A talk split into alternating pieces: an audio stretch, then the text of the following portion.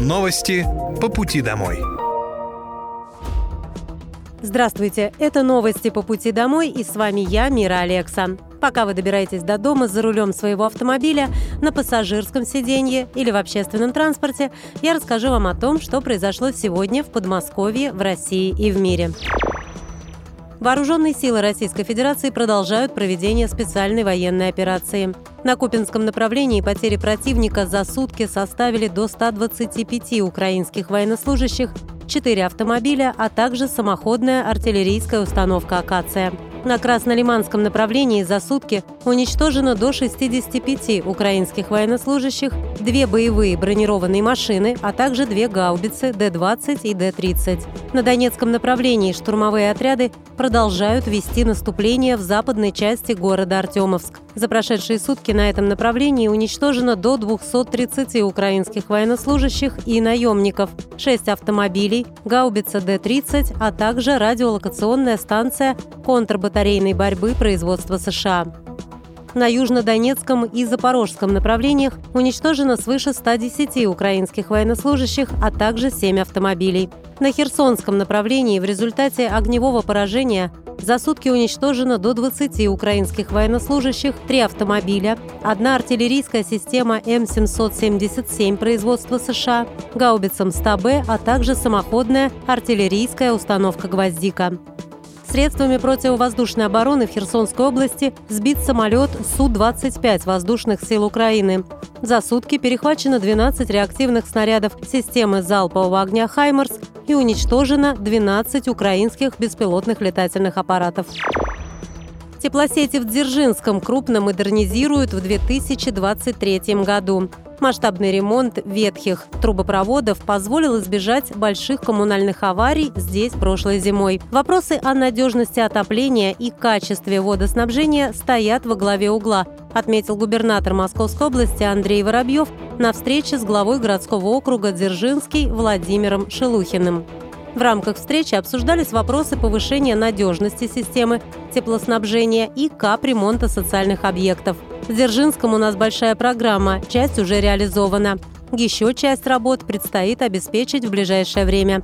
Нам важно то, что больше всего беспокоит жителей, отметил глава региона. В ходе встречи также обсуждалась реализация программы по капитальному ремонту социальных объектов в городском округе, реконструкция стадиона «Орбита», введение в эксплуатацию филиала городской поликлиники на 100 посещений в смену и новой женской консультации. В 2023 году в рамках нацпроекта «Жилье и городская среда» в городском округе расселят 65 квартир на площади Святителя Николая, признанных аварийными. В Московской области продолжается реализация программы «Социальная газификация». За два года газифицировано 2805 населенных пунктов Подмосковья. С начала программы и до сегодняшнего времени регион является лидером по темпам газификации. С начала 2023 года построено более 200 километров газораспределительных сетей. Газ пришел в дома более 12 тысяч жителей Подмосковья. На сегодняшний день стройки ведутся в 20 населенных пунктах региона в Домодедове, Серпухове, Чехове, Щелкове и других городских округах. Также Мособлгаз возвращается в населенные пункты, где уже завершились основные работы, если там появляются новые заявки от жителей. Чтобы заключить договор на подключение к газу, жителю не обязательно обращаться в офис. Это можно сделать онлайн. Для этого нужно подать заявку на социальную газификацию, направить необходимые документы через личный кабинет клиента, а затем получить электронную цифровую подпись. После нужно подписать договор и отслеживать статус заявки в личном кабинете клиента. Узнать все условия программы и подать заявку на подключение к газу можно на сайте Мособлгаза. Ранее губернатор Подмосковья Андрей Воробьев сообщал, что в Московской области реализуется большая программа газификации, и ее смысл не только в подключении новых объектов, но и в повышении безопасности газового оборудования. В 11 городских округах Подмосковья создадут сельские агломерации таких населенных пунктах предполагается ускоренное развитие социальной, транспортной, инженерной и информационно-коммуникационной инфраструктуры. Мероприятия будут проведены в рамках государственной программы комплексное развитие сельских территорий. В Московской области создание сельских агломераций планируется в Волоколамске, Зарайске, Истре, Можайске, Луховицах, Латышине, Рузе, Серебряных прудах, Талдоме, Шатуре и Шаховской. Агломерации станут объединенной территорией, где жители нескольких населенных пунктов смогут получать все, что необходимо для жизни – образовательные, медицинские, социальные и другие услуги. Для развития сельских территорий важна сбалансированность социальной сферы, инженерной и транспортной инфраструктуры, наличие рабочих мест, пояснил председатель Мособлдумы Игорь Бронцалов целом Московская область находится в числе регионов, развитие сельских территорий которых идет хорошими темпами. Так, в регионе реализуется программа «Комплексное развитие сельских территорий», в рамках которой в сельских поселениях построены газопроводы, сети водоснабжения, обновлены автодороги, благоустроены скверы, пляжно-спортивные и прогулочные зоны. Особое внимание уделяется поддержке сельского хозяйства.